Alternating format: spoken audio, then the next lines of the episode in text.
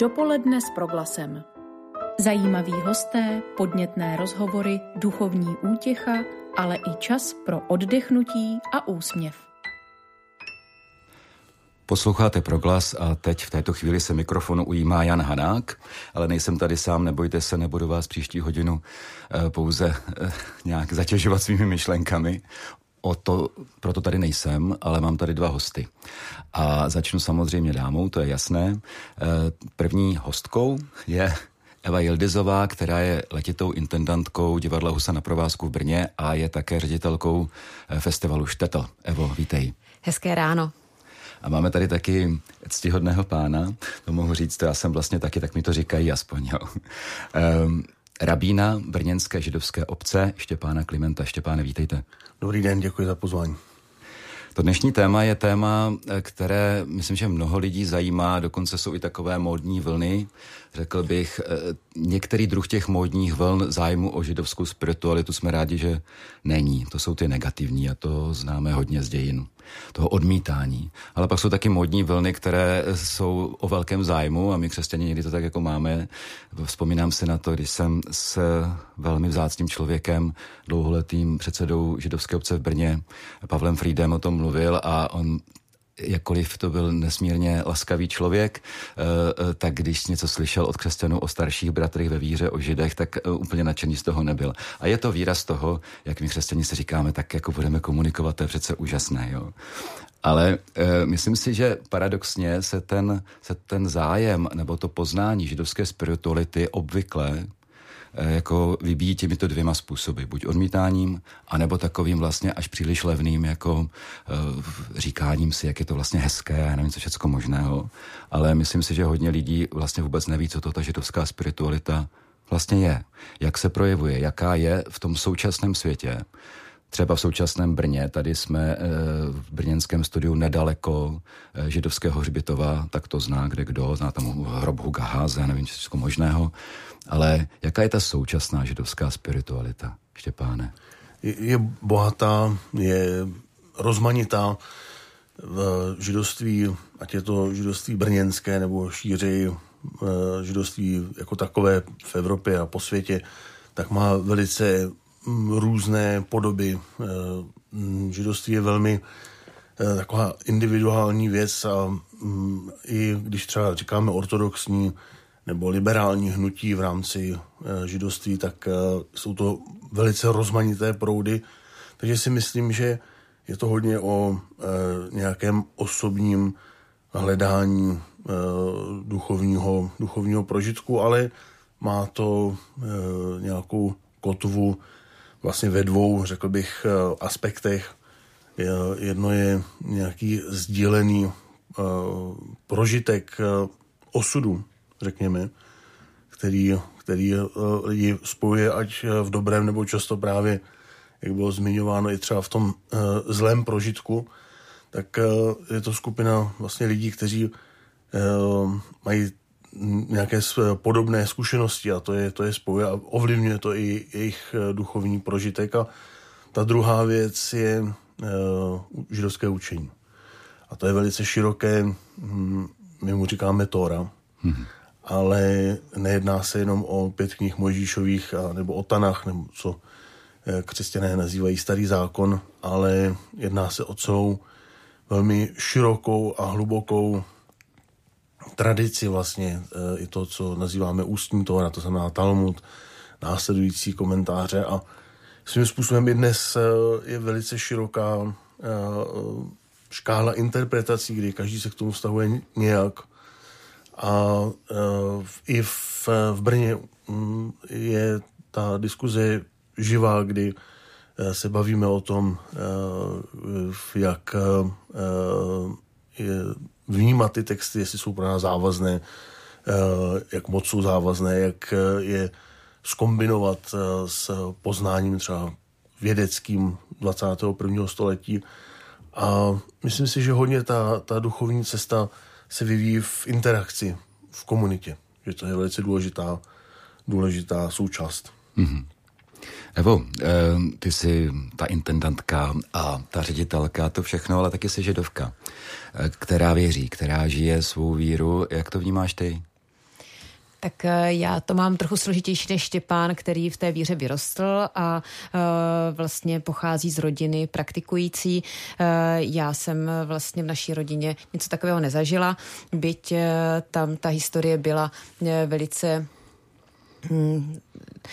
velice těžká pro tu rodinu, protože opravdu eh, za druhé světové války větší část rodiny nepřežila a ty, co přežili, tak utekli do zahraničí. Díky komunismu jsme ztratili kontakty, eh, takže ta naše rodina byla velice izolovaná, spíše díky tomu se snažila, bych řekla, i od toho židovství, od těch traumat trošku otrhnout.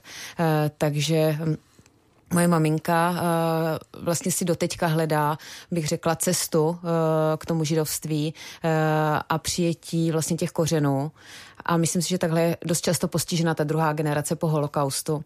A až vlastně ta třetí generace to začne nějakým způsobem zpracovávat. Takže já jsem ta třetí generace, která vlastně v okamžiku, já jsem v době dospívání se začala o to zajímat když jsem byla na jednom srazu židovské mládeže ve Francii, tam mě bylo 17 a tam se mě otevřely vlastně oči eh, a vůbec jsem se dozvěděla první věci, prožila jsem svůj první eh, kabalat šabat a eh, setkali jsme se tam mládežníci z celého světa, což pro mě bylo úplně zásadní, když jsem viděla jak tu sílu a také vlastně nějaký ten společný prožitek, co vlastně, nebo společné osudy, co, o, o čem e, Štěpán mluvil. A to mě e, vlastně otevřelo nějaký můj zájem e, se zajímat o to židovství. A potom, když jsem měla děti, tak jsem se rozhodla, že e, jim nechci dát jen tu standardní výchovu, co tady v Evropě je, že budeme slavit Vánoce a Velikonoce, ale chtěla jsem jim trošku dát něco e, z našich kořenů. A takže to mě ponouklo k tomu, abych se začala vzdělávat vzdělávat a přibližovat k tomu. Ale eh, opravdu eh, nejsem ještě tak blízko, abych eh, byla schopna vlastně přijmout to praktikování v celé té šíři, ale musím říct, že pro mě třeba v poslední době je hrozně jako důležité si najít čas jít do synagogy a je to takový rozměr, kdy fakt opravdu cítí člověk nějaké sklidnění a to, že ta víra může dát člověku komunitu, duchovní rozměr a eh, správné hodnoty a to směřování. Musíme trošičku taky vysvětlovat ty pojmy. Ty jsi říkala, že jsi prožila svůj první kabalat šabat. Můžeš eh, s vlastními slovy říct, co to vlastně bylo? Tak je to, asi bych měla spíše dát slovo tady Rabínovi, protože abych tak mluvila rebe, tady. Rebe, klidně povídejte, co to je. Kabalet šabat, jsou tady dvě slova. Kabala znamená přijetí, šabat je den odpočinku. Jedná se o hm, modlitby, vlastně přijetí, přivítání počátku šabatu. To znamená, šabat začíná v pátek večer a končí v sobotu večer. A v pátek večer právě je takový okamžik eh, svátečních modliteb, eh, které se zpívají ideálně právě v rodině, ve společenství, v komunitě. Eh, a je to takový silný okamžik vlastně celého týdne, začátek šabatu a takový hm, moc hezký komunitně rodinný zážitek. Mm-hmm. Já tak trochu čtu, nebo aspoň když nahlížím židovskou spiritualitu e, skrze lidi, které znám, a vy jste jedni z nich samozřejmě, e, tak si říkám, že ano, je tam spousta proudů, tak to je konec konců i v křesťanství spousta proudů, je to pochopitelné za ta staletí a tisíciletí, ale vnímám to tak, že tam je jako opravdu, samozřejmě, v prvé řadě židovský národ je kolit knihy, to je jasné, prostě kniha je podstatná. A druhá věc jsou pravidla pravidla hry. Já jsem se uh, bavil uh, jednou s jedním z vašich předchůdců, tady jako rabínu brněnských, a říkal jsem si přece, přece z těch 613 přikázání Tóry, přece musím říct, které jsou podstatnější a které jsou méně podstatné. A on mi říkal něco v tom smyslu, jsem to správně pochopil, že to vlastně není důležité o tom uvažovat tak, co je důležitější a co je méně důležité. Prostě jsou to pravidla hry a přestoupení jediného pravidla hry znamená, že ta hra nebude fungovat. Já jsem si to přeložil tak, jako když eh, chtějí dva týmy hrát fotbal, tak nemá smysl přemýšlet o tom, které pravidlo eh, je víc a míň, protože jakékoliv pravidlo, které přestanu brát vážně, tak znemožní tu hru. A nějak jsem to pochopil, i když to není úplně moje doma, ale já tak trošičku jako čtu vlastně, protože se říkám, tak on nám to říká Ježíš, jo, které pravidlo je nejpodstatnější. Miluj Boha a miluj bližního, poslouchej ho celou myslí, celou silou a tak dál a miluj bližního. V tom je celý zákon i proroci říká. Takže já to tak mám nastavené, jo. A vnímal jsem to trošku, Evi, jak ty jsi říkala, že, že vlastně věříš, ale zároveň s tím praktikováním, jakože to není úplně, jako chápu to tak, že to je o těch pravidlech, nebo o čem to no, je? Uh, já bych jenom doplnila uh, vlastně taky uh, to moje přemýšlení o tom, co, co říkáš. Já jsem tady na to téma četla v knížce Karola Sidona, kdy on přesně se k tomuto vyjadřoval, k těm pravidlům a vlastně říkal, že je to, je to smlouva, je to smlouva s Bohem, kterou vlastně, když nedodržuješ, tak eh, ta komunikace je narušená, to pole vlastně komunikace a nefunguje to. Takže je to přesně, takže není tam, ty pravidla jsou celek. A, ale vlastně, když to řeším s rabínem, vlastně ne všechno moje dodržování, tak mě Štěpán říkal, že vlastně nejde o to, jak dlouho to člověk dodržuje, ale je důležité, aby to dodržoval, eh, než umře, aspoň ten jeden den. Ale bohužel člověk nikdy neví, kdy umře, takže já si furt říkám, že ještě Možná mám třeba chvíli čas. no jak to je, Štěpáne? No, ono, tady ta otázka důležitosti, jestli ty některá pravidla jsou důležitější než, než jiná, tak uh, samozřejmě se řeší velmi ze široka, jako ostatně stačecké otázky, které eh, mohou člověka napadnout, tak eh, za ty tisíce let eh, našli svoje místo eh, v té, té židovské diskuzi eh, eh, rabínské. A samozřejmě sama židovská tradice některá pravidla označuje za, nebo ty micvy, ty, ta, ta náboženská přikázání, za snadná a některá za složitá. A je zajímavé, že eh, když se člověk někoho zeptá, co by považoval za snadné pravidlo, za snadnou micvu, tak eh, lidé často tápou a mají pocit, co je to pro ně jako osobně, co je pro ně osobně snadné. A, často třeba říkají, pro mě osobně je snadné eh, udělat dobrou večeři na šabat. A ta otázka je ale myšlena trošku jinak. Ta otázka je myšlena tak, co je jednoduché pravidlo, typu, když třeba věnuji na dobročinnost. Tak je to vlastně strašně jednoduchý akt, který může být jako individuálně těžký. Člověk si třeba říká, nemám sám dost peněz, proč bych měl dávat na charitu nebo na dobročinnost. Ale ten samotný akt je velice snadný. Člověk šáhne do peněženky a, hmm. a dá, e, dá, tu, e, dá tu dobročinnost. E, Proti tomu jsou pravidla, která jsou velmi složitá, jako právě třeba dodržování šabatu, které je považováno za takový jako nejvyšší level úroveň vlastně toho eh, praktikování náboženství. Eh, z jiného pohledu je takový slavný příběh mezi eh, rabíny Šamajem a Hillelem, což byly dvě rabínské školy myšlení, které nahlížely vlastně jiným způsobem na vlastně význam právě mitzvot. Je to právě zajímavé, že to je před zhruba dvěma tisíci lety a je to vlastně doba Ježíše Krista, a e, za těmito dvěmi rabíny přijde e, někdo, nějaký nežid, který chce konvertovat a e, baví se s tím rabínem Šamajem, který je takový velmi hm, formalista, přísný, dohlížející na to, aby ty pravidla se dodržovaly přesně tak, jak se má. A to je ten zájemce o konverzi za ním přijde a prosí ho, jestli může udělat konverzi během doby, co vydrží stát na jedné noze. Ať ho naučí to, to základní, to zásadní, ale jenom během doby, co stojí na jedné noze a uh, toho rabína Šama je to velice podráždí, protože to považuje za neúctu. Jak se někdo chce naučit tak uh, vzácnou a velkou věc, jako je židovství, za dobu, co bude stát na jedné noze. To musí znamenat neúctu a toho člověka taky vyprovodí velmi rázně, ať si z něj nedělá legraci. No, tak ten člověk jde za rabínem Hilelem a říká mu tu samou věc a uh, Hillel mu na to odpovídá, uh, miluj bližního svého jako sám sebe eh, a to je základ teorie a zbytek se doučíš. Eh, on nepopírá to, že ty další pravidla jsou důležitá, že mají své místo a zároveň nějakou věc zásadní vlastně eh, vyzvedává a považuje ji za, za nějak jako zásadní věc. Na druhou stranu zase na mnoha místech židovská tradice říká, aby právě nějaké ty i, i každodenní rutinní věci, aby se pro nás nestávaly nějakou prostě věcí, které si nevážíme, že máme právě nacházet tu inspiraci i v těch nejobyčejnějších, nejrutinnějších věcech, že to je to vlastně, kde máme příležitost uh, růst ve své svatosti. Hmm.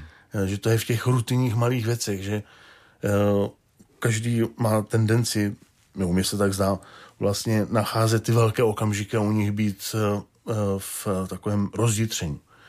Ale dát tu smysluplnost i, i tomu jako rutinnímu okamžiku, to je, myslím si, to, o co se právě židostí snaží, přinést tu svatost do toho, do té jako každodenní, každodenního prožitku.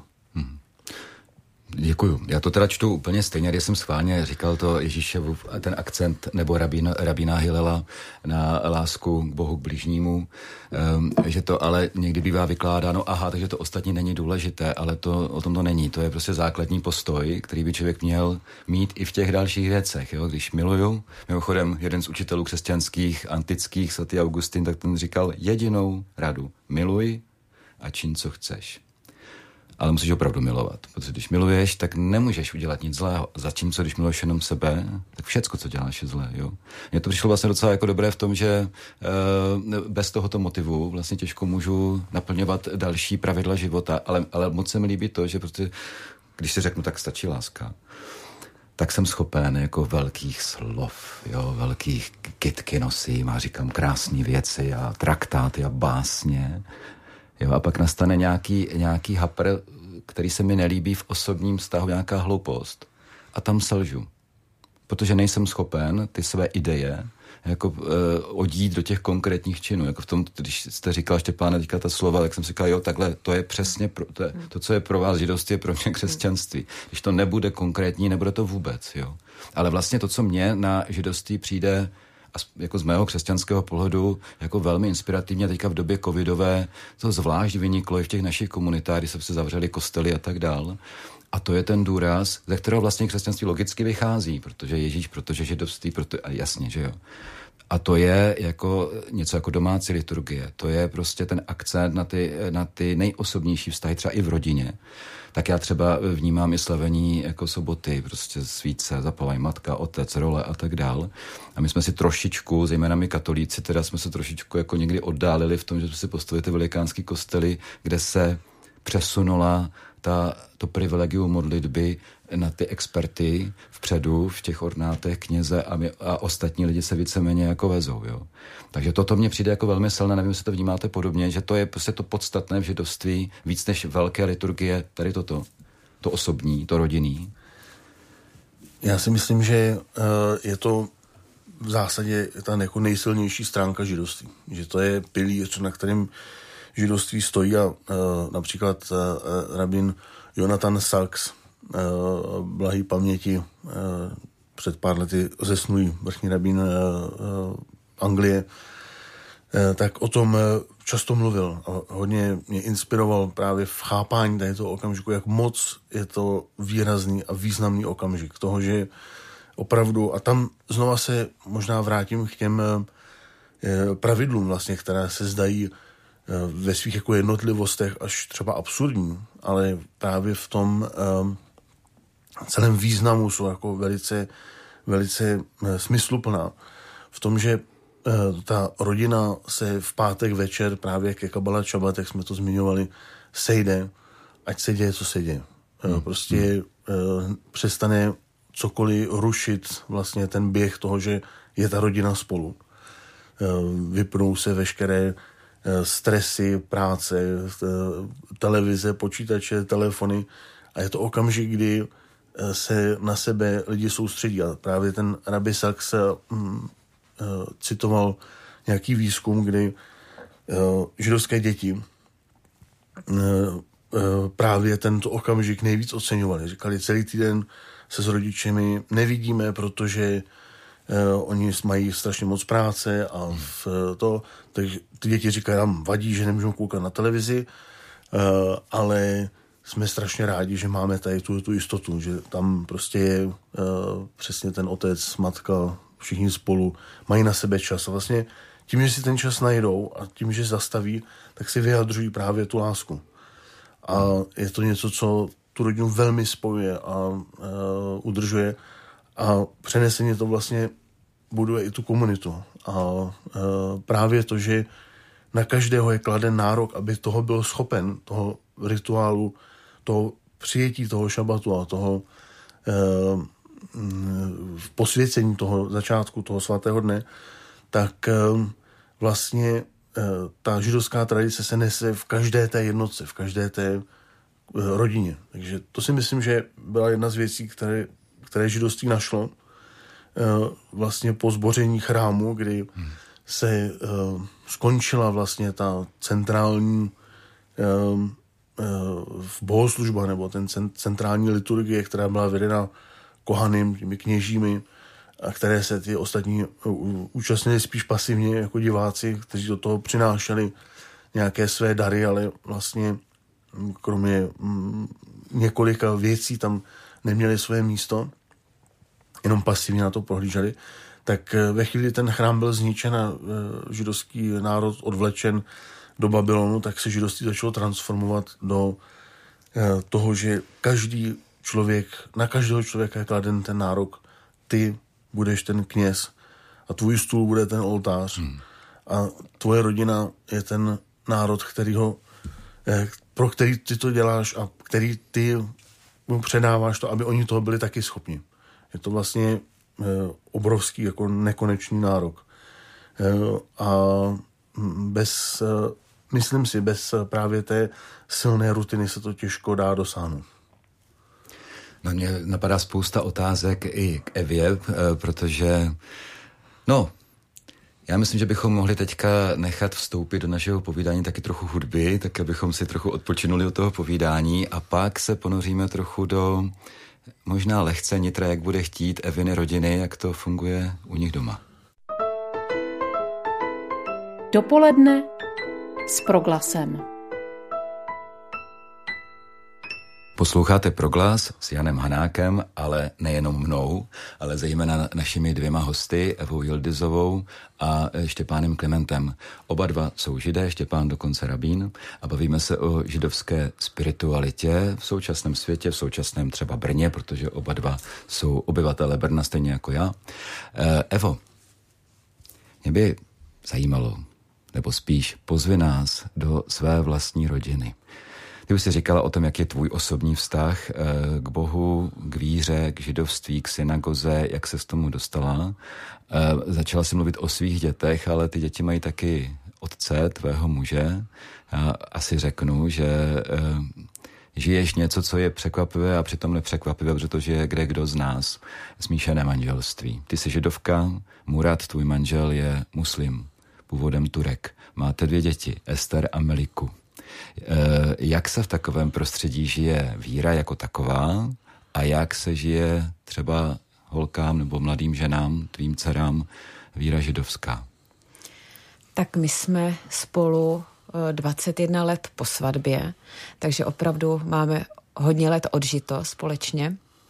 A samozřejmě na začátku, když člověk jde do tohoto vztahu, tak si nedokáže představit, co všechno to bude představovat, protože je tam nějaké zamilování a vlastně síla odhodlání, že všechno uh, ti dva uh, překonají. Myslím si, že se nám to daří, ale vlastně těch složitostí samozřejmě je hodně. A úplný jako největší základ všeho je tolerance. Obrovská tolerance, bez které eh, vlastně myslím si, že žádné soužití nemůže existovat. Ale pokud eh, ty lidi mají nějakou cestu a víru, tak eh, je to složitější. Můj, můj muž pochází z Istanbulu, eh, seznámili jsme se za mého působení na konzulátě eh, před eh, těmi 25 lety, kdy jsem tam pracovala na generálním konzulátě jako diplomatka a pochází z rodiny, která taky praktikuje, která byl vychovaný ve víře, kdy se dodržuje ramadán, kdy vlastně se chodí do mešity a jeho rodiče patří k takové té staré generaci, která opravdu je pro ně zásadní. Vlastně tatínek třeba uh, mého manžela celý život opravdu čte Korán jako jeho jediná základní kniha, kterou čte pořád dokola je Korán. Takže eh, opravdu v té víře eh, žijí a měli složitý život a vlastně ta víra je natolik posilovala, aby to eh, všechno překonali. Takže v tomto můj muž vyrostl. Já, jak jsem říkala, já jsem nevyrostla v takovéto rodině, ale postupně jsem si ty kořeny hledala, což vlastně pro něj bylo složitější, protože za těch 20 let jsem se postupně přibližovala k tomu židovství, což on na začátku neodhadl protože i když jsem mu říkala, že mě to zajímá, že vlastně uh, bych chtěla, aby ty děti uh, o židovství věděli, uh, tak myslím si, že na začátku si myslel, že to bude taková jako doplňková věc. Bohužel tím, že žijeme v České republice a ta židovská obec tady opravdu funguje komunitně a já, když jsem měla malé děti, tak zrovna tady byla manželka rabína z Izraele, která měla stejně staré děti jako já a a udělali jsme takový kroužek asi pěti žen se stejně starými dětmi a založili jsme e, školku takovou domácí, e, kdy ty děti se učili hebrejské písničky a vlastně se tak úplně jako přirozeným způsobem seznamovali s tím židovstvím. A, a, chodili jsme samozřejmě taky plavat a chodili jsme na písek, ale nějakým způsobem mě, mě to začalo víc a víc formovat, protože jsme se potom setkávali třeba v pátek e, Eh, jsem tam večer na obci eh, a slavili Kabbalat Shabbat. Takže postupem času jsem vlastně se začala přibližovat k tomu eh, a samozřejmě, jak člověk stárne, tak se k těm kořenům více a více přibližuje. Takže to se děje i tomu mému manželovi. Takže bych řekla, že byť mezi námi ta tolerance velikánská je, tak nejsložitější to je samozřejmě pro ty děti, které tady vyrostly více v té e, židovské víře, byť tedy jezdili často k rodičům nebo prarodičům do Turecka, protože jsme se snažili, aby tu turečtinu uměli, tak tam každý rok třeba jdou na měsíc a chodí tam do školy, takže tam zase zažívají jejich svátky a e, aby měli také vztah s tou rodinou tak eh, jim je trošku bližší eh, to židovství i v tom, že eh, ten islám vždycky tak nějak vnímají nárazově a když je to když je to v tom krátkém období, tak jak ten můj manžel, tak ta jeho rodina má pocit, že by měli dohnat ten rok, co zameškali, takže potom vyvíjejí větší tlak, který je potom složitější pro ně. No a, a hrozně vlastně nerada bych, aby si museli někdy vybírat, protože oni, mm, oni cítí, že kdyby si měli vybrat mezi židovstvím a islámem, tak je to jako kdyby volili, koho mají více rádi, jestli maminku nebo tatínka, což eh, samozřejmě nejde.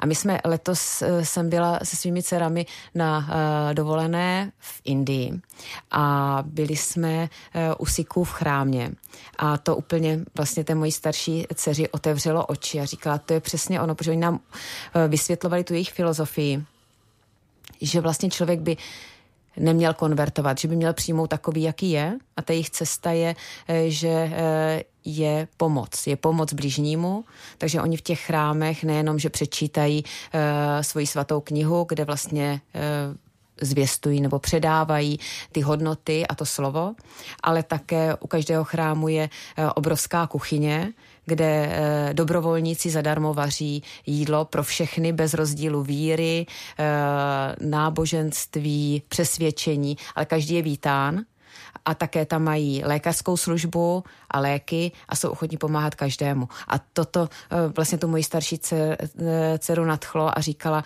no to je přesně ta cesta, že je to vlastně jedno, že si nemusí člověk vybírat, že může jít jakoukoliv cestou, ale vlastně ten respekt a tolerance. Co na to říká Rabín, že je možné jít takovoukoliv cestou? tak já myslím, že to samozřejmě eh, je nějaká jako individuální situace, která je mm, jako specifická, nicméně každý člověk má nějakou specifickou individuální situaci. Ehm, já myslím, že ty eh, myšlenky právě o eh, tom sdílení a o rovnosti lidí a o vlastně té důstojnosti toho lidského života, ať je hm, jakéhokoliv vyznání, tak eh, že se nachází v židovství, nachází se v křesťanství. Já myslím, můj pohled je, že je zajímavé a podnětné a smysluplné vlastně nacházet hloubku svojí tradice. Ale samozřejmě pak je otázka říct si, co je moje tradice. Hmm. Uh, takže to chápu, ten, uh, ten příběh, který Eva vyprávěla, vypráví a, a prožívá. A pro mě osobně uh, ta cesta je jiná. Ta cesta je uh, právě snaha o hlubší chápání a prožívání židovské tradice. Takže to vidím to s respektem a tolerancí. Chápu to a za sebe osobně jsem dost uh, hluboce přesvědčený o tom, že nacházení vlastně té uh, svojí cesty, že to je individuální každého člověka. Že hmm. stojí za to vlastně při poznání těch ostatních eh, kultur, náboženství, myšlenek eh, vlastně eh, kotvit ve, ve své tradici. Já si myslím, že to je totiž vlastně docela současný fenomén, když říkám současný, tak posledních desetiletí, řekněme, protože dříve nebylo obvyklé, že by docházelo k tomu, že by rodina byla zmíšená. Bylo to spíš výjimečné. Jo? Ať, na, ať už to byl žid, muslim, křesťan, takzvaný ateista, nebo já nevím co. Dneska je to stále obvyklejší. Já jako kněz tak vidím, že možná většina dokonce e, manželských párů snoubenských, které připravuju ke svatbě, tak jsou smíšené nějakým způsobem. Jo.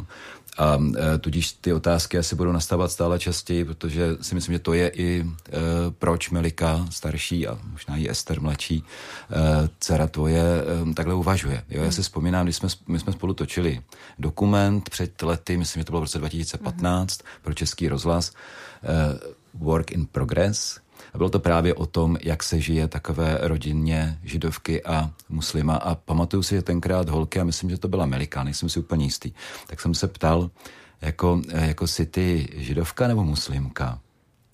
A ona říká, já jsem oboje. Říká, aha, dobře, a tak eh, co se stane, když si třeba jednou se vdáš, protože ona o tom furt mluvila, jo, a vezmeš si žida.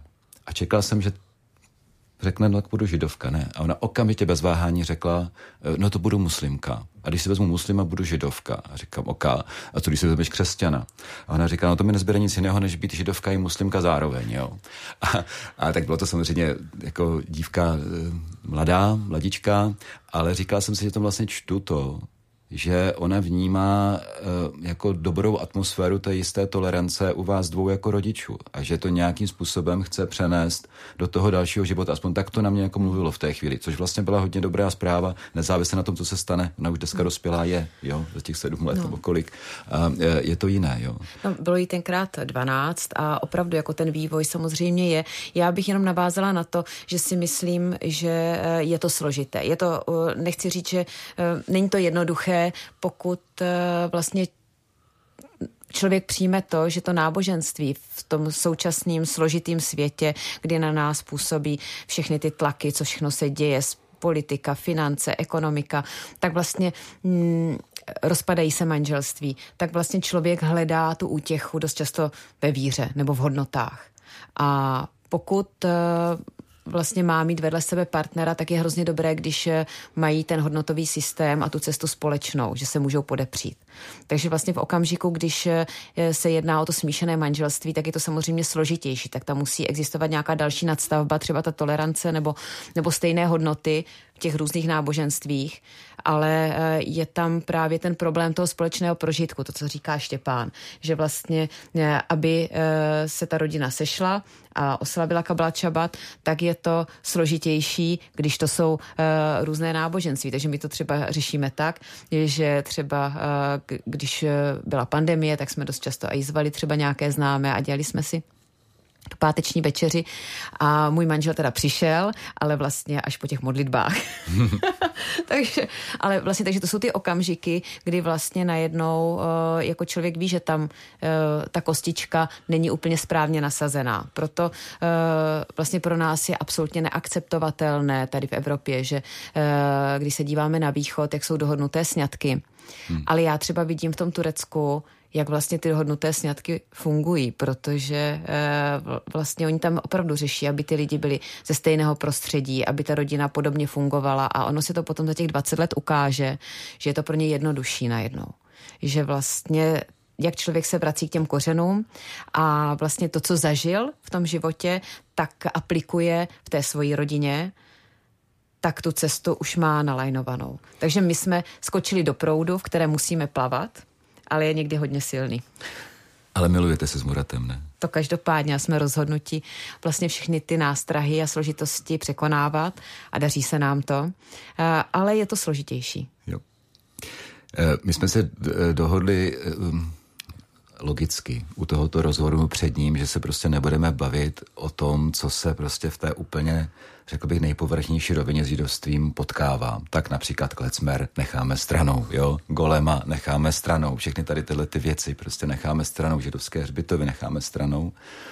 Ale jedno téma se asi úplně stranou dát nedá a je to ta příšerná zkušenost jako válečná holokaustu, přesto všechno se už může klidně eh, mnohým stát, že když poslouchají, řeknou si židovství, aha, zase osvětím, zase Treblinka, zase ty hrůzy, zase eh, ty hr... no prostě nebudu to opakovat, jo. A jako je to ještě vlastně něco, co je nosné, má smysl židovství spojovat prostě tady s touhletou hroznou událostí. Není čas už říct je konec, prostě to 80 let za nama, eh, jdeme dál. Jak to vlastně vnímají? A možná současní, bych řekl, i mladí židé, lidé, kteří pot, potkávají tu svou tradici a svou spiritualitu. Je to velmi závažná otázka, protože ta zkušenost té vraždy, kterou si rodiny nesou sebou, je nezapomenutelná. A vlastně dlouhou dobu to byl takový hlavní motiv, který procházel eh, těmi židovskými komunitami eh, u nás, ale vůbec po světě. Já když jsem začal chodit do Jeruzalemské synagogy nebo do Stranové synagogy v Praze, tak se většina lidí oslovalo bratře a sestro, což eh, v židovských komunitách není vůbec obvyklé. A oni to mysleli tak, že jsou jako jedna rodina, která prošla hrůzou a už nejsou uh, oddělení lidé, jsou sourozenci. Jsou si natolik blízko, že jsou bratři a sestry. A uh, tady ta uh, emoce, strašně silná, spojující, trošku ustupuje, protože už je tady čtvrtá generace a uh, je to pro ty uh, lidi pořád závažná uh, zpráva, ale ten, ten přímý prožitek, ta přímá emoce už ustupuje, protože jsou dneska děti na židovských obcích, kteří, které nepotkali přeživšího. Už nemluvili s přeživším. Hmm.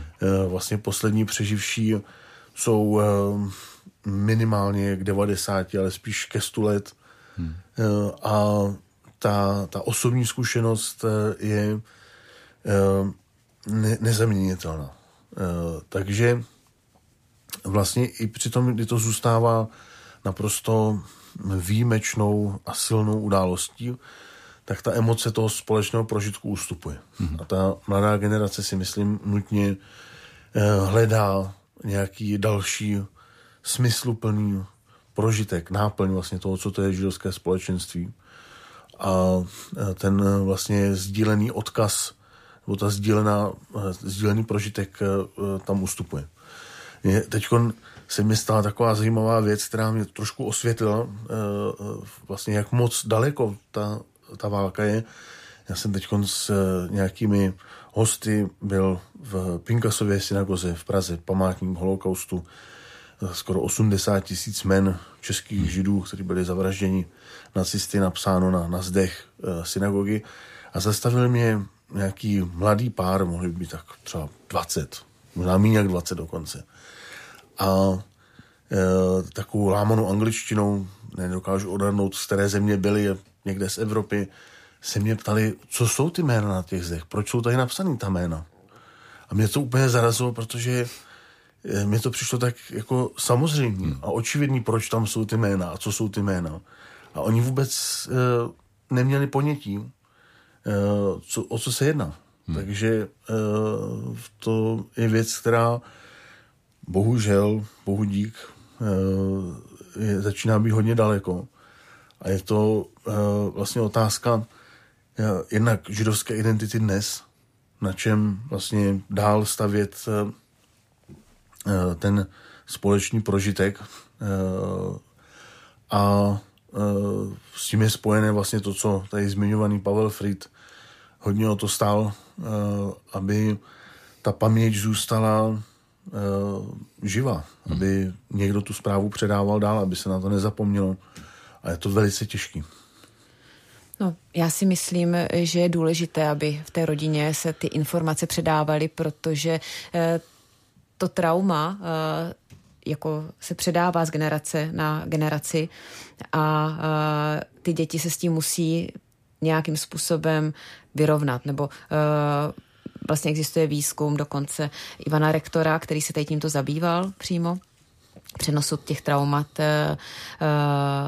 po, holokausto, vlastně po holokaustových generací. A, a, takže bych řekla, že ty děti se určitém věku k tomu automaticky dostávají. Já vlastně, když to vezmu ve svých, u svých dětí, tak jsem nikdy vlastně nenutila, aby četli knížky z druhé světové války, ale tím, že žili nebo prožívali ty věci v židovské komunitě, tak se jim ty otázky a otazníky samozřejmě v určitém věku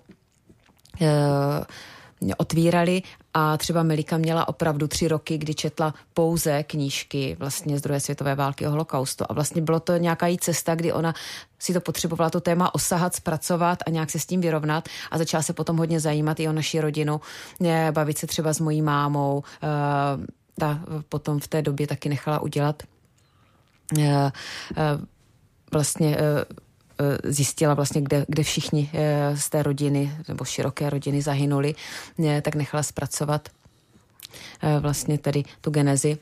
A, a vlastně to v té rodině, ty otázky těch dětí otvírají ty věci, aby se myslím, ty problémy čistili. Protože ono vlastně tím, že se to vysloví, že se to nějakým způsobem otevře, že je horší, když vlastně to, zažila ta moje máma, že se o tom vůbec nemluvilo. Hmm. A pak eh, člověk neví, jak se s tím má vyrovnat, ale eh, pak už to může vlastně nechat, že to ta je historie, vlastně ta rodina žije dál, eh, ta naděje vlastně už hledá v něčem dalším a je to v té tradici, v tom náboženství, v nějakém to praktikování, je to ohlednutí se tím kořeny za tou rodinou, ale myslím si, že je důležité tyto věci jako nezahodit a vyslovit je, aby ten prožitek někdy vlastně byl předán. Mně přijde, že vlastně, když se člověk podívá na, já to zjednoduším, řeknu to po křesťansku, na všechny biblické knihy, ať už jsou z jakékoliv doby, tak je to celá řada neustálých smluv Boha, člověka, lidu a tak dál. A je tam celá řada traumat. Už jsme se tady bavili o tom babylonském vyhnanství, například tak to muselo být šílené trauma, které zažívali a možná i po tom návratu e, nadšenci e, elita se vrátila a Litry tam zůstal zas tak nadšený úplně nebyl a obnova chrámu prostě nebyla tak jednoduchá, jak se zdálo a tak dál a tak dál. Jo, že mám za to, že vlastně toto je tak zásadní událost dějin, myslím holokaust, že to je prostě součást toho příběhu lidu, jo, božího lidu. A, a má, je tam trauma? No je, obrovský. Ale vlastně, když se podívám historicky do těch událostí biblických, řekněme, tak tam není jenom trauma, ale to trauma taky přináší vždycky nějakou třeba zrovna obnovu smlouvy s hospodinem, nebo prostě něco, co je jako nosné pro, eh, pro ten lid dál. A chápu, že zpočátku to třeba úplně nejde, protože to trauma je tak silné, že se radši, jak jsi to říkala Evi, že první generace řekne, já, já radši nebudu žít, nebo já nevím, protože nechci, aby se to opakovalo. Ale postupem času a možná, že ta mladá generace, která už nemůže mluvit s těmi přeživšími, protože už to prostě nejde, jo, možná ji nachází. Mě by to zajímalo, jestli nachází nějaký jako jak z toho dál? No hledá si úplně jako novou cestu a je vidět, že ty očekávání uh, od té židovské obce nebo od toho náboženství jsou jiné. Ne, ne, nejsou to vlastně, uh, ještě myslím si, že si to ty mladá, mladí lidé hledají, že ani neví, co mají očekávat, co vlastně jim ta židovská obec, tradice náboženství mělo přinášet. Což eh, je také dáno třeba tady v Brně, že absence nějaké židovské školy, kde by vlastně ty eh, mladí lidé mohli být společně a sdílet vlastně ty informace a vlastně nějakou sounáležitost a mohla se ta tradice nějakým způsobem e, tam předávat, e, takže každý si hledá nějakou svoji individuální cestu a o to je to složitější. Dopoledne s proglasem. E, Štěpáne, takové poslední slovo. Poslední slovo židovského rabína, kterým chce no nevím, jestli vůbec chce dělat nějakou misi, jestli židovství je misijní, ale každopádně, ehm, čím byste rád jako ehm, dozněl téma židovská spiritualita v současném světě?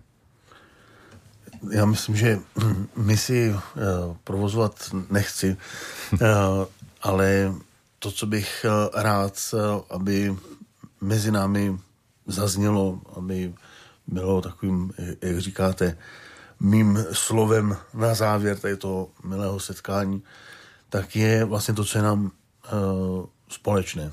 A to je uh, víra v to, že jsme stvořeni Bohem a tak máme svoji důstojnost, i když uh, se uh, projevujeme různě. Uh, je to vlastně myšlenka, kterou vyslovil právě dřív zmiňovaný Arabi Sachs, důstojnost v rozdílnosti. A to si myslím, že je něco, co je zásadní. Eh, vlastně to, že eh, máme všichni jednoho stvořitele a své místo na světě a můžeme spolu dobře žít. To byla slova Štěpána Klimenta, našeho hosta a brněnského rabína. Další hostkou byla Eva Jildizová, intendantka divadla Husár na provázku v Brně a též ředitel, ředitelka festivalu Štetl. A od mikrofonu se v této chvíli loučí Jan Hanák a zve k dalším pořadům proglasu. Dopoledne s proglasem. Každý všední den mezi devátou a desátou na proglasu.